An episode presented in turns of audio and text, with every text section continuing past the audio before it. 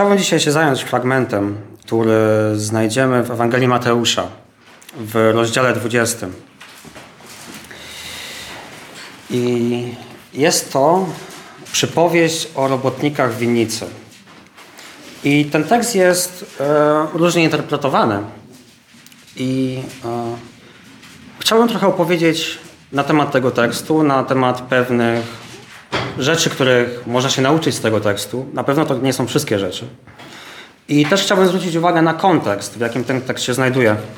To znaczy prześledzić e, myśl autora tej księgi, Ewangelii Mateusza, i zobaczyć, jak ta przypowieść, ten fragment wpasowuje się w, tą, w to przesłanie, no w to, co on próbuje powiedzieć. I kiedy zobaczymy na Ewangelii Mateusza, na rozdział 19, e, to zobaczymy tam, jak Jezus uzdrawia chorych. I zobaczymy później, jak faryzeusze wystawiają go na, na próbę. I chodzi tutaj o kwestię rozwodu, czy listu rozwodowego. Dalej Jezus mówi o wyrzeczeniach dla królestwa. I w kolejnym fragmencie, który zaraz przeczytamy, e, pojawia się młodzieniec, który chce posiąść życie wieczne. Młodzieniec, który przestrzega przykazań, ale jest przywiązany do swojego bogactwa. E, I w tym rozdziale również e, mamy podkreślone tą kwestię wyrzeczenia się wszystkiego dla królestwa. I tym e, ten rozdział się kończy. Dalej, w kolejnym rozdziale, to znaczy rozdziale 20, mamy właśnie tą przypowieść o robotnikach w winnicy. Albo może inaczej. Przypowieść o hojnym właścicielu winnicy. O, może bardziej. Dalej, Jezus po raz trzeci zapowiada swoją śmierć i zmartwychwstanie. I e, widzimy w tej sytuacji, e, zaraz po tym, jak Jezus zapowiada swoją śmierć i zmartwychwstanie, widzimy Jakuba i Jana, którzy e, starają się zdobyć jakieś zaszczytne miejsca w królestwie. Jezus zapowiada cierpienia dla uczniów, ale też wzywa, wzywa do służby na wzór Chrystusa. I ten rozdział 20 z kolei kończy się znowu uzdrowieniem. Kolejnym uzdrowieniem w tych dwóch rozdziałach. E, uzdrowieniem dwóch niewidomych, wychodząc z Jericha. I dalej, Jezus już wchodzi do Jerozolimy w tych rozdziałach 21, 22, 23. Znaczy wchodzi i przebywa w Jerozolimie. E, no, wyrzuca handlujących ze świątyni. Od tego, tego się ten fragment zaczyna, zaraz po triumfalnym e, wjeździe do Jerozolimy. Dalej ściera się z różnymi ugrupowaniami religijnymi w tym mieście i pokazuje obłudę faryzeuszów i ogólnie przywódców religijnych. I pokazuje uczniom na tym przykładzie, jacy mają nie być. I ta przypowieść o, o robotnikach w winnicy. Ta historia tak naprawdę zaczyna się e, w wersecie 16 tego 20, 19 rozdziału.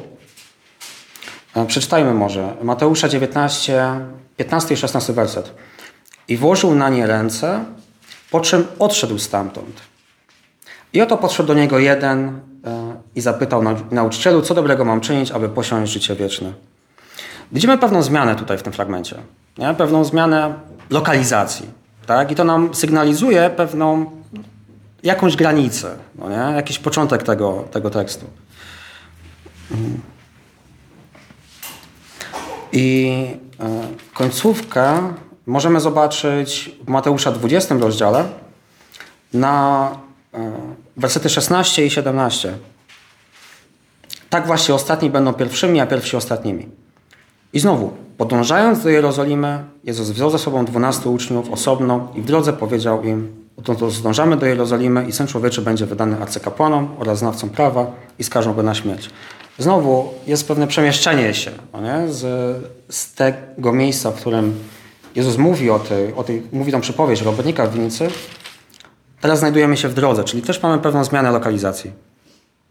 I to sugeruje, że można, można ten fragment od wersetu 16-19 rozdziału do wersetu 16-20 rozdziału traktować jako, jako całość. E, więc zacznijmy. Zacznijmy od przeczytania e, pierwszego fragmentu. E, I to jest Mateusza 19, wersety 16 do 22.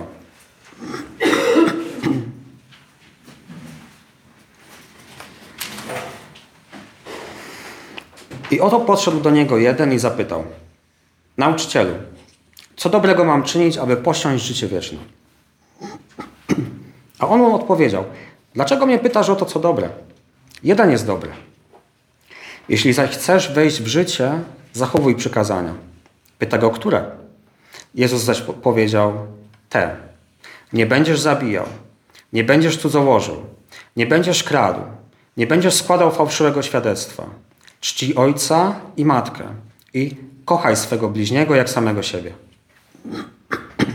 Młodzieniec mówi mu, tego wszystkiego dotrzymałem, czego jeszcze mi brak? Jezus mu powiedział, jeśli chcesz być doskonały, odejdź, sprzedaj co posiadasz i daj ubogim, a będziesz miał skarb w niebiosach. I przyjdź, chodź za mną.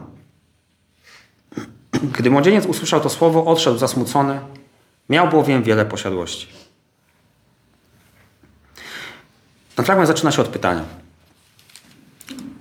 Co dobrego mam czynić, aby posiąść życie wieczne? Aby zdobyć życie wieczne? No? Żeby zdobyć czymś, co ja będę robił. Czyli innymi słowy, pytanie sprowadza się do tego, jak zapracować sobie na życie wieczne. To jest pytanie tego e, młodzieńca. Jezus odpowiada, że e, dlaczego nazywasz mnie dobrym? Jeden jest dobry. I w tym sformułowaniu Jezus pokazuje, że podkreśla, że dobry jest tylko Bóg. Inaczej, nie ma człowieka, który byłby dobry. Nie? nie ma człowieka, który sam z siebie byłby święty. I tak naprawdę już w tym zdaniu mu odpowiada, nie, temu młodzieńcowi, że skoro żaden człowiek nie jest dobry, to nie możesz stać się wystarczająco dobry na niebo. Nie możesz zapracować sobie na życie wieczne. Ale Jezus mówi mu tak: Jeśli chcesz wejść w życie, zachowuj przykazania. Bo czytamy w piśmie, że kto przestrzega Bożych praw, będzie dzięki nim żył.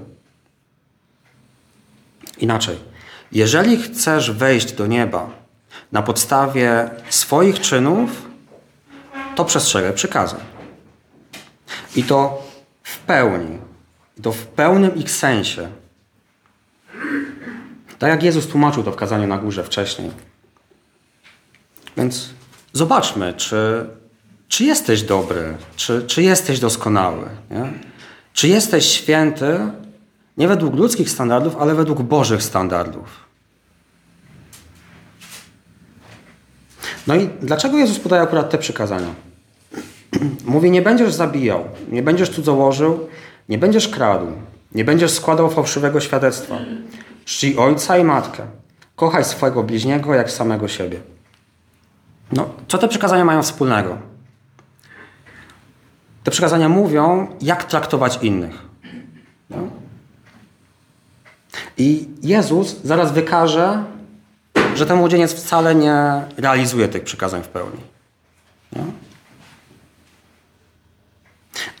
Młodzieniec mówi, dotrzymałem tego wszystkiego. Tak? Bo z, punktego, z ludzkiego punktu widzenia może rzeczywiście tak było. Tak, że, yy, że tak jak Paweł mówi, że był nienaganny w wypełnianiu prawa. Nie? Ale co też Paweł mówi? Mówi, że dla Chrystusa wszystko stracił, żeby zyskać sprawiedliwość opartą nie na uczynkach, ale na wierze. I e, te przekazania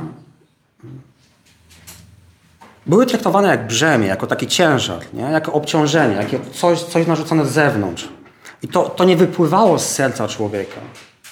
Nie? Bo serce człowieka nie było przemienione. I tutaj widać e, pewne zagrożenie, to znaczy, że człowiek trzymający się własnej sprawiedliwości nie przyznaje się do swojego grzechu. Ale mówi, czego mi brak? Nie? On uczynkami stara się zapracować sobie na życie wieczne, ale, ale zauważa, że no czegoś brakuje. Nie? Że to, to, to, to, to nie jest jeszcze wszystko. Nie? To nie jest to. Bo pomimo moich wszystkich wysiłków, moich starań, ja ciągle czuję, że, że nie mam tego pokoju z Bogiem. Coś brakuje. Jezus mówi: odejdź, sprzedaj co posiadasz i daj ubogim.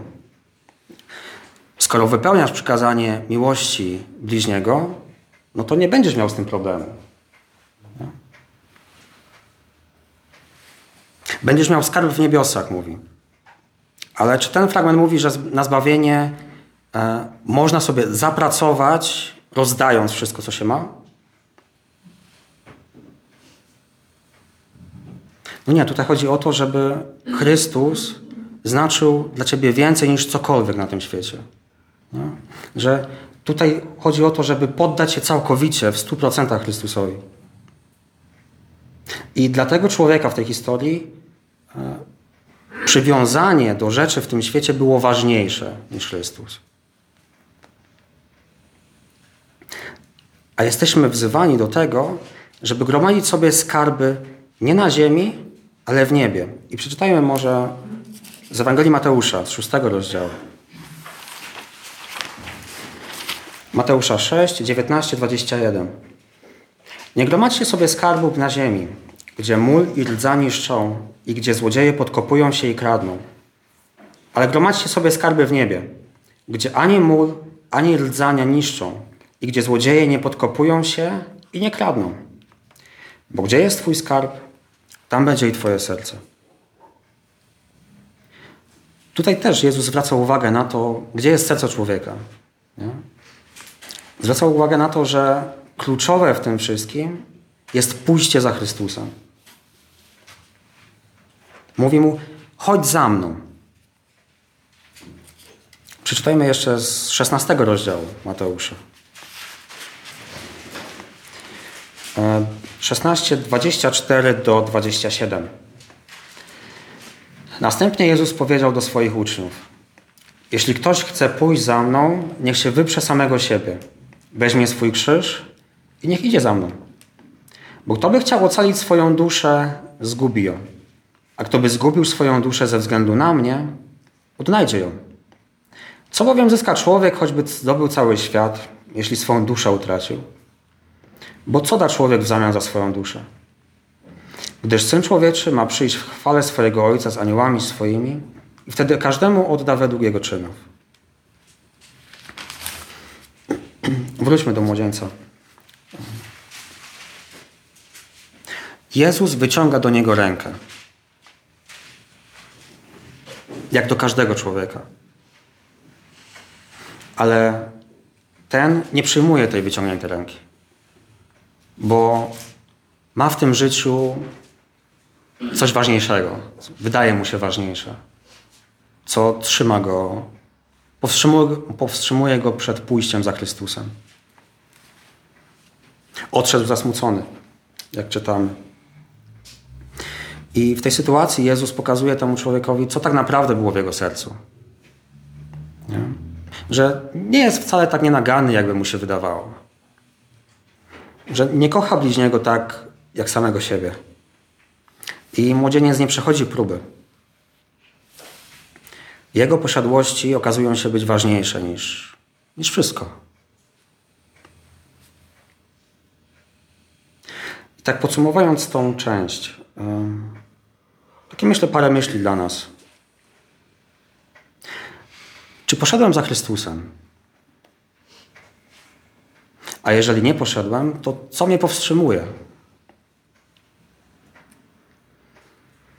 Albo co jest w moim życiu jeszcze takiego, co nie jest podporządkowane Chrystusowi? Czy Chrystus jest dla mnie ważniejszy niż wszystko?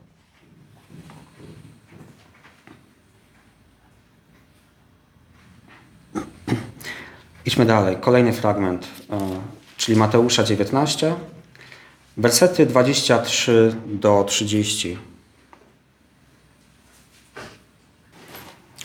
Jezus zaś powiedział swoim uczniom: Zapewniam was, bogaty z trudnością wejdzie do królestwa niebios. Jeszcze raz mówię wam, łatwiej jest wielbłądowi przejść przez ucho igły, niż bogatemu wejść do królestwa Bożego. A gdy uczniowie to usłyszeli, dziwili się i mówili, kto zatem może być zbawiony? Jezus zaś wpatrzył się w nich i powiedział, u ludzi jest to niemożliwe, u Boga wszystko jest możliwe. Wtedy odezwał się Piotr, oto my opuściliśmy wszystko i poszliśmy za Tobą. Co za to otrzymamy?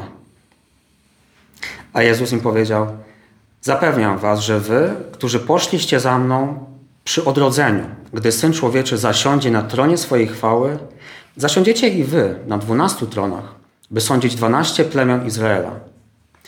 I każdy, kto by opuścił domy lub braci, lub siostry, lub ojca, lub matkę, lub dzieci, lub pola z powodu mojego imienia, otrzyma sto razy tyle i odziedziczy życie wieczne. Wielu zaś, jest, wielu zaś pierwszych będzie ostatnimi, a ostatnich pierwszymi. Czytamy, że bogaty z trudnością wejdzie do Królestwa Niebios. Nie? Że łatwiej wielbłądowi przejść przez ucho igły. No, jak to wielbłąd przez ucho igły? No, niemożliwe. Ale uczniowie się dziwili, bo może w, e, w, naszym rozumieniu e, nie mamy tego znaczenia, bo tego, które mieli uczniowie, bo w tamtej kulturze, e, jeżeli komuś się powodziło, to znaczy, że Bóg mu błogosławił. Nie? No bo skoro człowiek jest bogaty, to znaczy, że Bóg mu błogosławi, a to znaczy, to znaczy że ten człowiek przestrzega przykazań. A skoro taki człowiek, któremu Bóg pobłogosławił bogactwem, nie może zostać zbawiony, taki człowiek, który wydawałoby się, że w ich mniemaniu powinien być blisko Boga, on nie może zostać zbawiony, no to kto może? Jezus mówi: u ludzi to jest niemożliwe. U Boga wszystko jest możliwe. Po ludzku niemożliwe jest, żeby człowiek był zbawiony. Tylko Bóg może zbawić.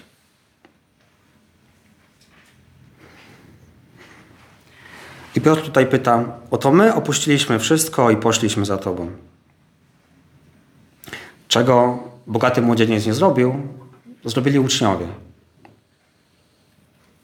No, co prawda nie musieli porzucać bogactwa, bo z tego co wiemy, to nie mieli bogactwa. Ale tak czy inaczej, oni wykonali ten krok posłuszeństwa. Zostawili wszystko i poszli za Jezusem. Piotr się pyta, co otrzymamy? To można by było trochę odebrać tak, że Piotr tutaj się zaczyna targować. Nie? Ale ciekawe jest też to, że Jezus go za to nie gani w żaden sposób. Nie? On, on, Jezus przyznaje, że rzeczywiście będą nagrody. Tak? Tak czytaliśmy w Mateusza 6 rozdziale, że zbieracie sobie nagrody w niebie, nie na ziemi. Jezus mówi im, zasiądziecie na dwunastu tronach, aby sądzić dwanaście plemion Izraela. Mm. No, będzie im dany jakiś autorytet, tak? Jakieś, jakieś obowiązki będą mieli, jakieś zadania do wykonania. Kiedy? Kiedy Pan powróci. I tutaj nie chcę chodzić w szczegóły tutaj tego fragmentu.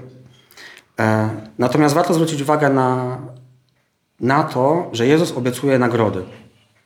Mówi, mówi też, oprócz tych słów skierowanych do dwunastu, mówi każdy, kto opuści e, domy lub braci, lub siostry, lub ojca, lub matkę, lub dzieci, lub pola z powodu mojego imienia, otrzyma 100 razy tyle i odziedziczy życie wieczne. Piotr mówi, że opuścili wszystko i poszli za nim. Nie? I e, tutaj widzimy taką e, powtórzenie takiej myśli, tak? Zostawiliśmy wszystko poszliśmy za, nim, za Tobą. Nie? Jezus najpierw mówi o nagrodzie, którzy Wy poszliście za mną i mówi o nagrodzie za to, że zostawiło się wszystko. I to jest obietnica dla każdego, kto coś poświęci dla Jego imienia. Otrzyma sto razy tyle i odziedziczy życie wieczne. Czyli otrzyma nagrodę i, i wartość tej nagrody będzie dużo większa niż to, co utraciliśmy. I dodatkowo życie wieczne. Nie? Otrzymanie życia wiecznego jest rezultatem pójścia za Chrystusem. Nie jest rezultatem wypełniania jakichś uczynków w ramach prawa mojżeszowego. Nie? Tak jak myślał bogaty młodzieniec. I ten fragment kończy się takimi słowami.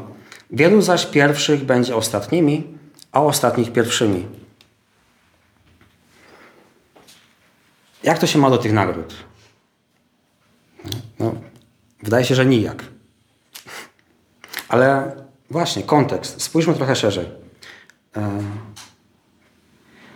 czy tu czasem nie jest mowa o tym bogatym młodzieńcu, który, no, tak jak wspominałem, według tej kultury miał być człowiekiem bliskim Boga, bo Bóg mu błogosławił. I o tych uczniach, którzy byli prostymi ludźmi, tak? a którzy zostawili wszystko i poszli za Jezusem, a bogaty nie poszedł. No i to miałoby trochę więcej sensu.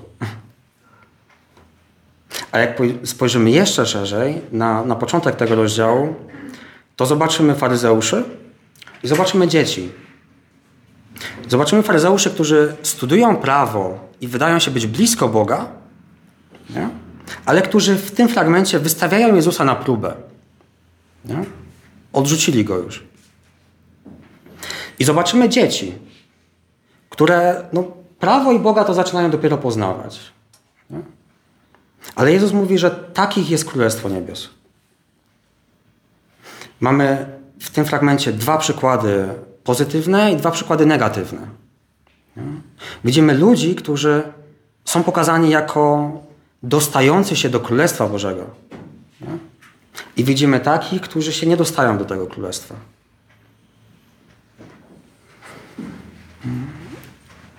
Więc w takim razie przeczytajmy tą przypowieść, czyli to jest rozdział 20. Wersety 1 do 16.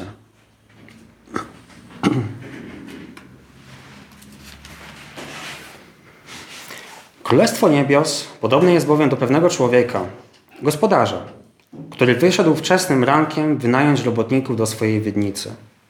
Uzgodnił z robotnikami po denarze za dzień i posłał ich do swojej winnicy. Następnie wyszedł około godziny trzeciej i zobaczył innych, stojących bezczynnie na rynku.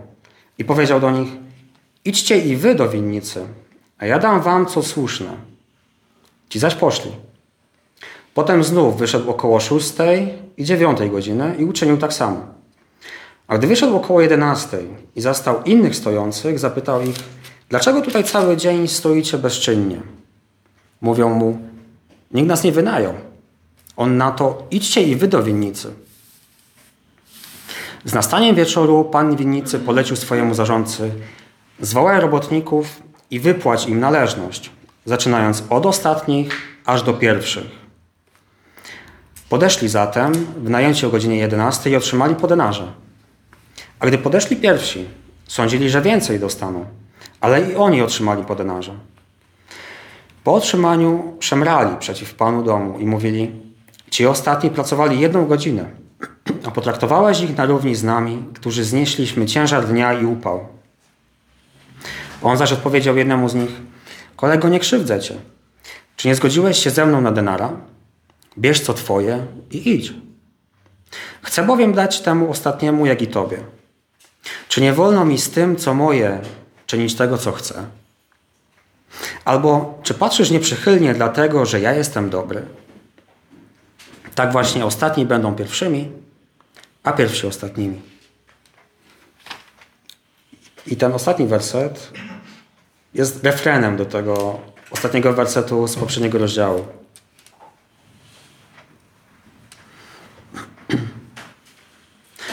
O czym mówi ta przypowieść? No, można wiele różnych rzeczy tutaj wyczytać. E, I skupię się na niektórych z nich. Czytamy, że Królestwo Niebios jest podobne do gospodarza. I gospodarza, który wynajmuje robotników do swojej winnicy. I uzgodnił z robotnikami po denarze za dzień. Czyli standardowa płaca za dzień pracy. I tutaj mamy powiedziane, że wyszedł jeszcze o trzeciej, o szóstej, o dziewiątej i o jedenastej. Yy. I przełóżmy to na nasze. Kiedy, mówi, kiedy tutaj jest mowa o tym, że gospodarz wychodzi z samego rana, to znaczy, że wyszedł o 6 rano. Nie? Czyli dodajemy 6 do tych wszystkich godzin. Trzecia to dziewiąta, szósta tutaj to jest nasza dwunasta i tak dalej. Tak? Dziewiąta, piętnasta i jedenasta to siedemnasta. Jedenasta w tym fragmencie to jest siedemnasta na nasze. I e, co ciekawe jest w tym fragmencie, że do, z pierwszymi robotnikami e, pan winnicy ustala zapłatę na jeden denar. Nie? A do pozostałych mówi, e, da wam to słuszne. Nie? Z pozostałymi już nie, nie ustala dokładnej kwoty. I tu widzimy pewien podział. Nie? I tu możemy wychwycić, że są dwie grupy tych robotników tak naprawdę. Tak? Ci, którzy pracowali cały dzień za ustaloną kwotę i ci, którzy pracowali część dnia, nie mając ustalonej kwoty.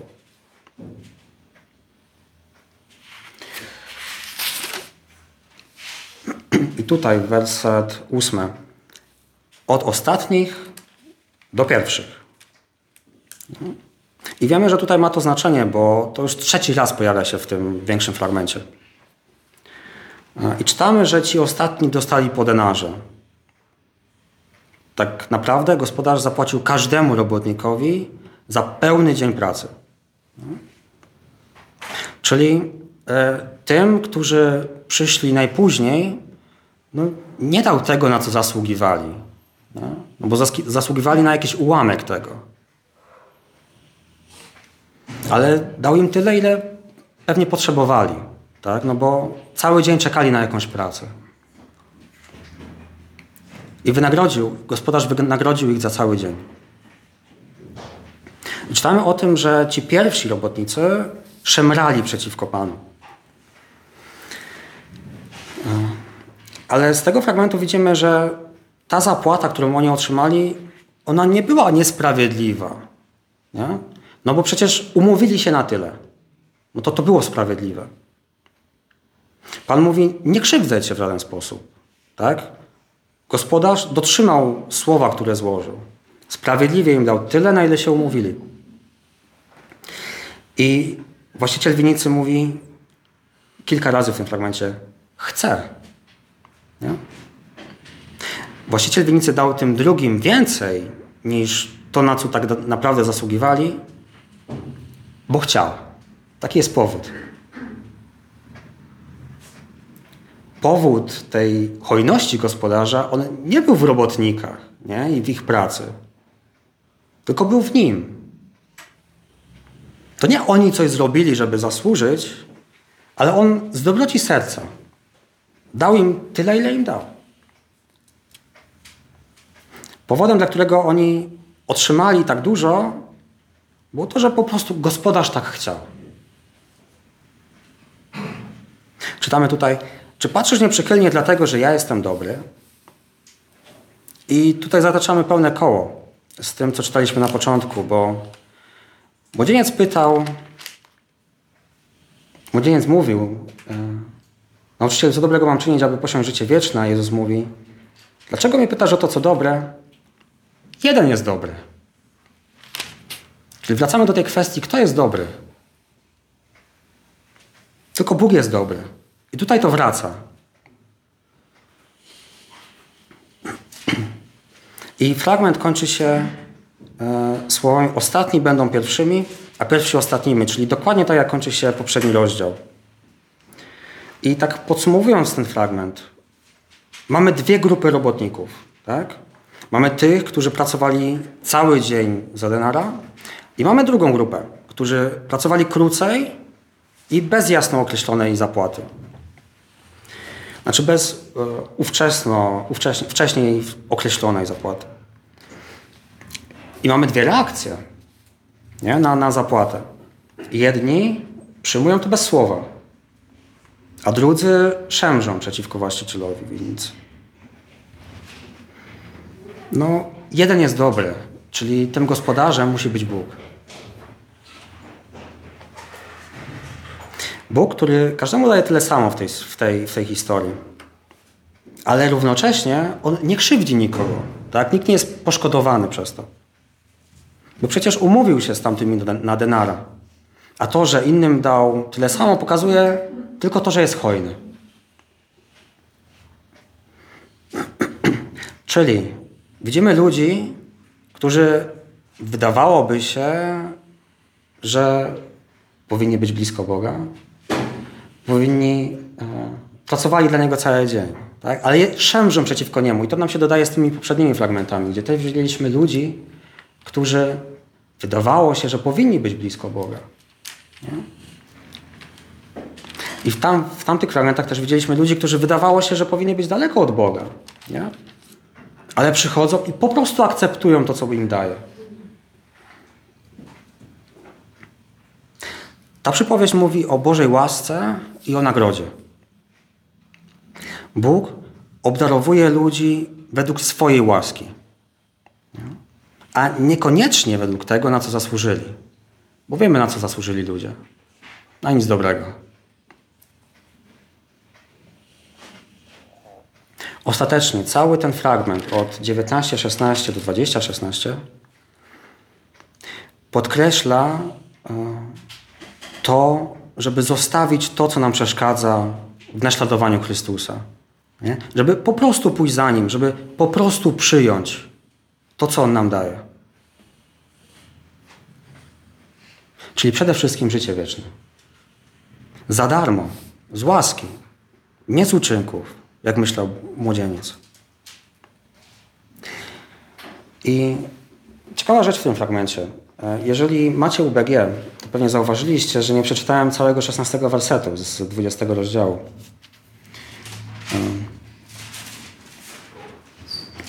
W niektórych właśnie Bibliach ten werset brzmi, tak to ostatni będą pierwszymi, a pierwsi ostatnimi. Na przykład w UBG mamy jeszcze dołożone, wielu bowiem jest wezwanych, ale mało wybranych. I ten, ten werset to zdanie pojawia się też w innym miejscu i to całkiem niedaleko, bo pojawia się e, zakończenie fragmentu z trzema przypowieściami.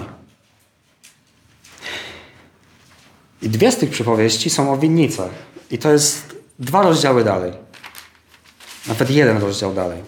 Czyli to jest Mateusza 22, 14.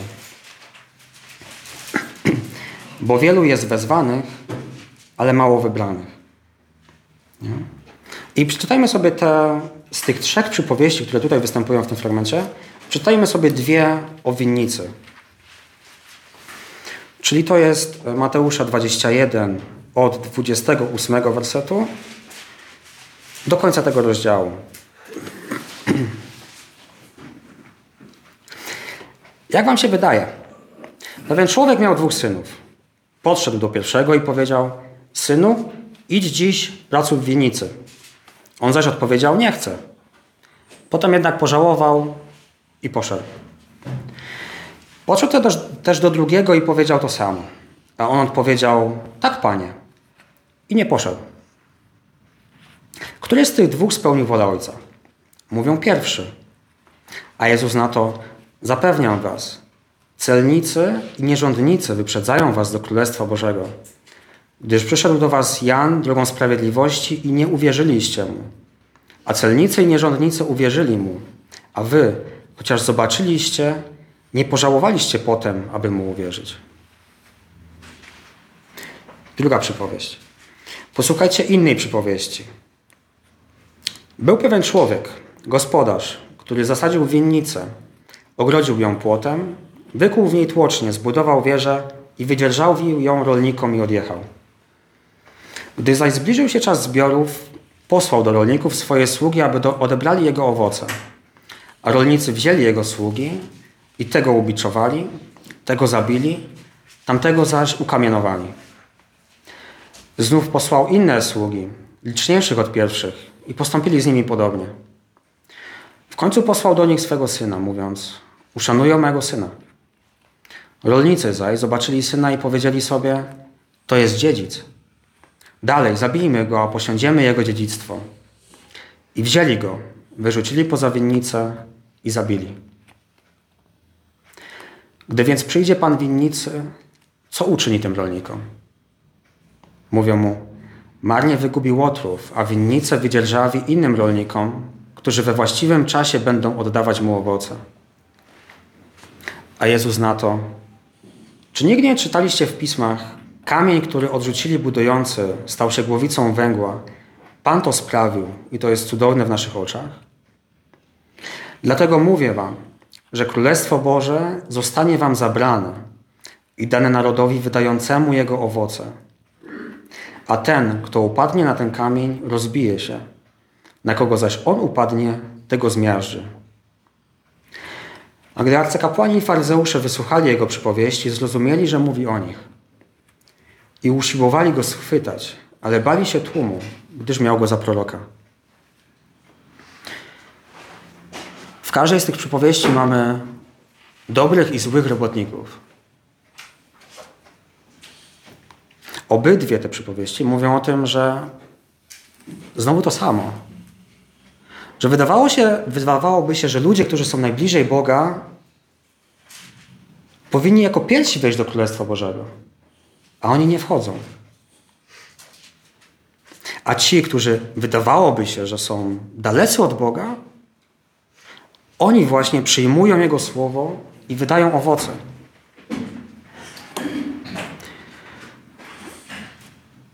Mateusz pokazuje często w swojej Ewangelii, że tak naprawdę każdy człowiek musi zdecydować, czy wybierze drogę prowadzącą do życia, czy wybierze drogę prowadzącą do śmierci.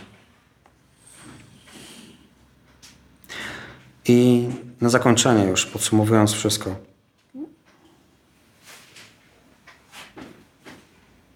Czytajmy jeszcze jeden podobny fragment z Ewangelii Mateusza. I to jest z 13 rozdziału.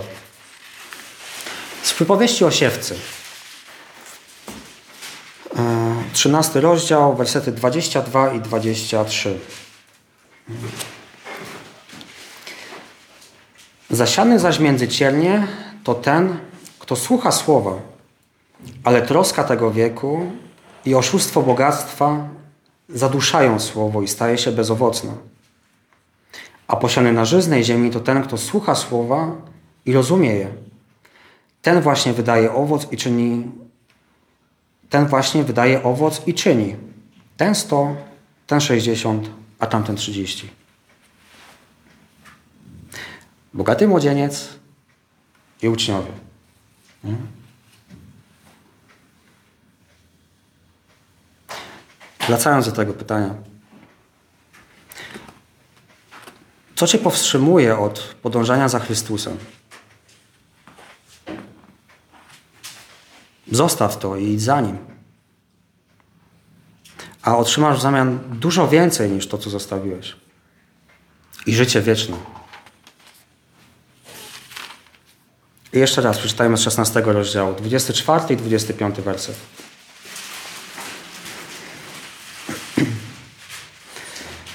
Następnie Jezus powiedział do swoich uczniów: Jeśli ktoś chce pójść za mną, niech się wyprze samego siebie, weźmie swój krzyż i niech idzie za mną. Bo kto by chciał ocalić swoją duszę, zgubi ją. A kto by zgubił swoją duszę ze względu na mnie, odnajdzie ją.